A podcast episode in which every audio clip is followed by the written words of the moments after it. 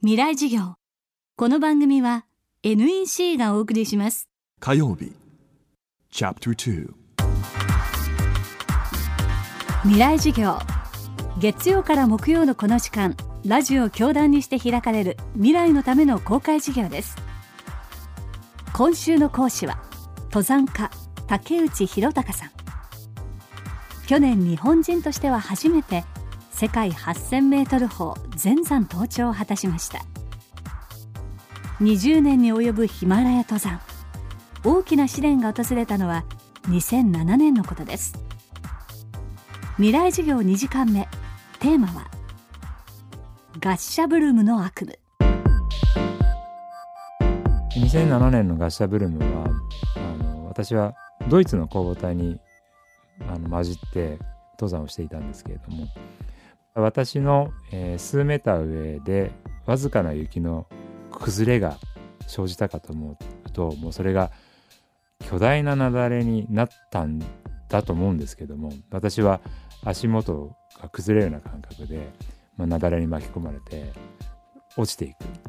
でその時はもうどっかで止まったら動き出そうって身構えているんですけどももう一向に止まる気配がない。でどんどんどんどん落ちていく中で自分で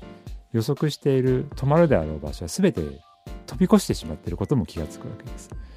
でそうすると非常に冷静にあこれはもう止まらないし助からないんだってことを自分で判断できるようになるわけです。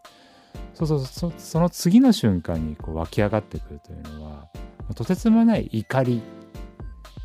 こんな自分で予測しきれなかった雪崩に巻き込まれるということは自分ですごく許せなくなっていくわけ。でそのよく覚えてるのはその雪崩に巻き込まれながらすごく怒ってたということを覚えてますよね。まあ、結局そのまま私は意識をどっかで失って気が付いた時には止まっていることに気が付くんですけどもただもう目の前は真っ暗だし体どこにも動かないしもうこれは雪のすごい深いところに埋まってしまったことを意味する。でそうすると人間は雪にうずめられてまだ生きてる状態であれば15分ぐらいは生きてる可能性がある、まあ、だからこそ我々は15分以内に、まあ、掘り出して助けてあげましょうというトレーニングをするわけですがヒマラヤの雪の中で誰も助けになんか来ないはずですから死ぬまでに15分かかるのかと思うと15分もどうせ死ぬなら15分もいらないのにとかってことも考えたりもするわけ。まあでもあの結局それを見ていた下から上がってきた他のチームが私を雪の中から引っ張り出してくれたんですけども私は背骨が折れていて肋骨は56本折れていて肺は片っぽ潰れていて、まあ、もはやその状況では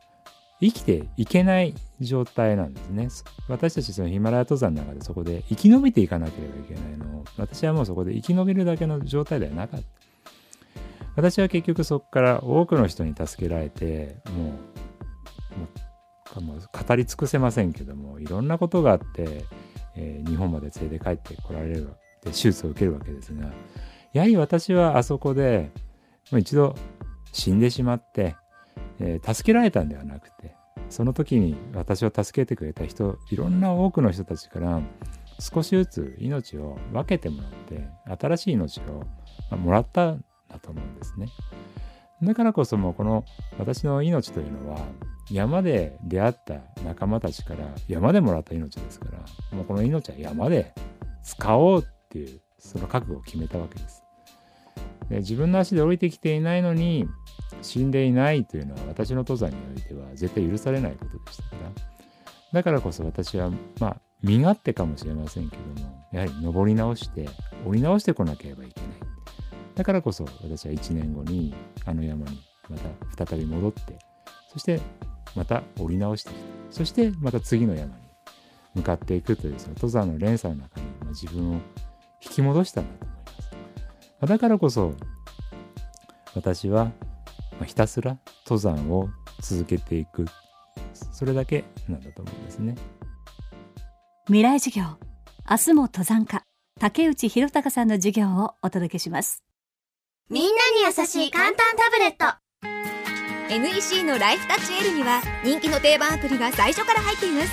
アプリサポートナビもついているから買ってあげたら迷わず使える。楽しめる。私もママも。おじいちゃんも。みんなのアプリ付き簡単タブレット。ライフタッチ L NEC